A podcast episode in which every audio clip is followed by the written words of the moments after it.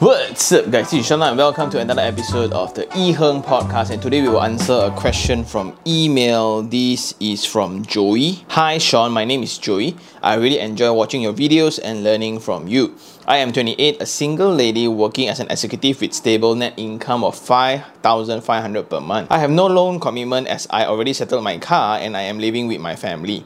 I don't have a house under my name yet, but sooner or later I will need to have one for my future own stay. I have 120,000 savings in FD and I have no idea on how to start my investment. I know by merely putting the money in the bank, it will not make it grow and the value will depreciate because of the low FD rates. I need your guidance on how to start my investments, but I am not a risk taker.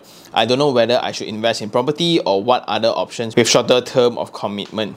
Hope you can share some thoughtful ideas with us in your upcoming video. Thank you very much and stay safe. Best regards, Joey. And I really like the title to this email. It's a single lady who has no idea about investments. So thank you very much Joey for sending in an email and to be very honest definitely you are not the only ones who are just uncertain about investment as a whole. But a few things in your email really is inspiring. Number one is you have that 120,000 in terms of saving. That's incredible. So it means you actually have that mental strength to go against all the social media marketing collaterals. You can withstand peer pressure in owning stuff. So that's great. Also, you understand that by putting the money in FD indirectly is just slowly losing its value. Especially nowadays when they talk about the bread increasing price, eggs increasing price, broccoli increasing price, cooking oil increasing in price. Basically everything is increasing price besides our salary lah. So that's the joke. But if you come to think about it, is it true? Yes. The value of money is just shrinking across time. And weirdly enough, right, this has been the only thing um, our parents emphasized back then, where it's not so much about earning, it's all about saving. So the main gist of the question will be what or how can you start learning about investment, right? Um, the easiest one would be to first set a goal. That will roughly give you a direction or indirectly tells you the amount that you will need to have by a certain age. For example, if you want a property today, let's say you're 28, by 32, let's say you need a property. So by 32, you need a 500,000 property. Is it a sub sale? Is it a new property? Then how much income would you need? How much money installment would you need? How much renovation cost would you need? If you were to buy a sub sale one, roughly you need 120,000, which is your entire savings all together. Are you okay with that? And if it's for own stay, can you then consider this as an investment or is it really a liability? Like if you were to buy a sub sale house, that is 500,000, you pay up 120,000 just to stay and move into the house. Then you need to save all over again and pay installment every month. So technically, are you poorer or are you richer in that sense? Another example would be marriage, maybe a children's education, your own vacation. What's your ultimate goal in terms of financial? A trick I use myself would be to picture my lifestyle of the state that I want to be in. For example, when I wake up, I don't have to report to anybody. If I want to work, I work. If I don't want, nobody's going to chase me for anything. Then when I go out and eat, I never need to know about the price anymore. I can just order whatever I want to eat instead of what I can afford to eat. Then I don't have to worry about my kid being a genius or he wants to pursue his professional studies overseas whatsoever. I can afford it. And I want to work because I want to, not because I need to. Yet have the resources and time to work on my relationship, my health, and my interest, which is currently watches. Every day, I will get to fetch my kid to school and pick him back and listen to his stories every single day. Also to ensure all my loved ones are happy and healthy all the time as long as I can afford. So in order to sustain that lifestyle, right, you will roughly need a figure in mind, like how much more you will need. So if we discussed, we have earnings, we have savings and we have investing. Now, working means exchanging money for time and a lot of people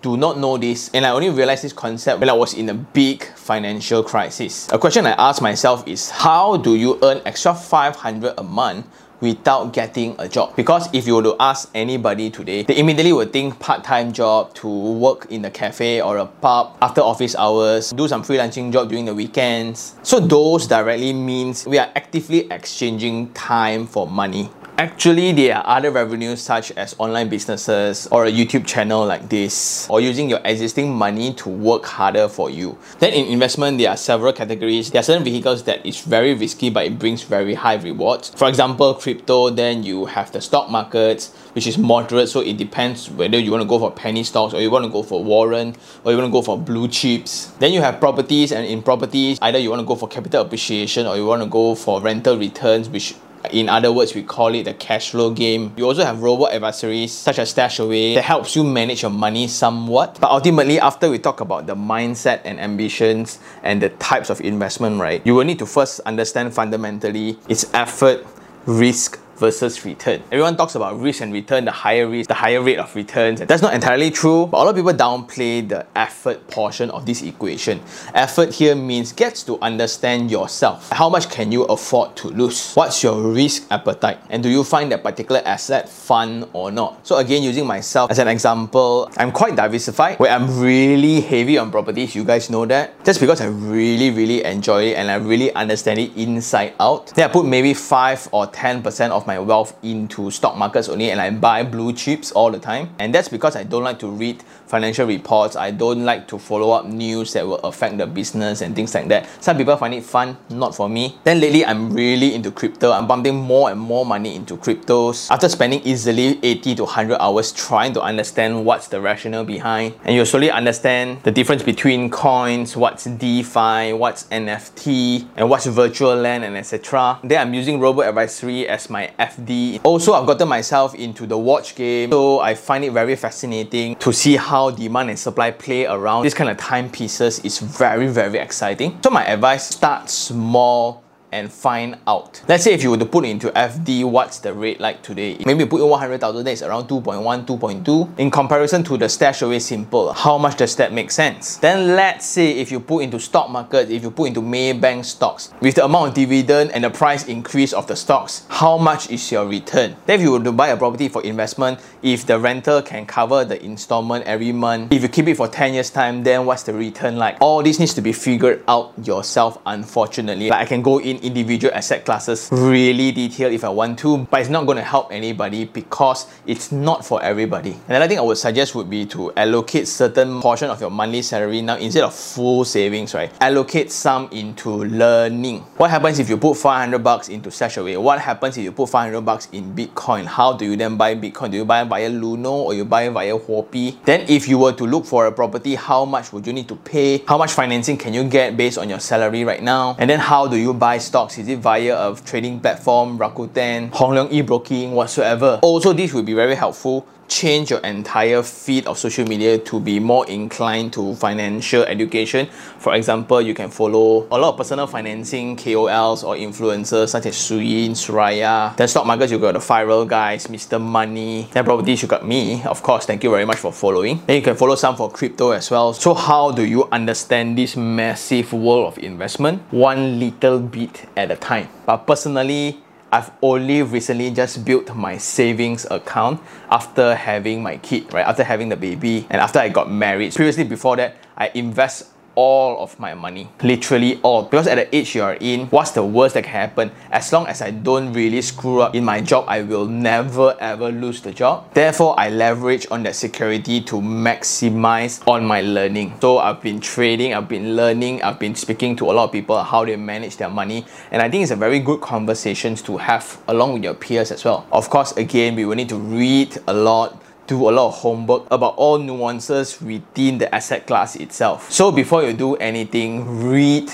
and study a lot. Easily 80 to 100 hours easily. And I think that's all for this episode. Thank you very much for watching. A lot more things to learn, but the fact that you have this awareness, it's very good already. And with that, thank you very much for watching. For those who still have any questions, do just email me at t-a-n-i-h-e-r-n-g, t-a-n-i-h-e-r-n-g at gmail.com or you can just DM me on Instagram or you can always go to the Ask Guru segment in Property Guru website. Use the hashtag Ask Guru Sean and I'll answer you guys as well. And with that, thank you very much and I'll see you on the next one. Ciao.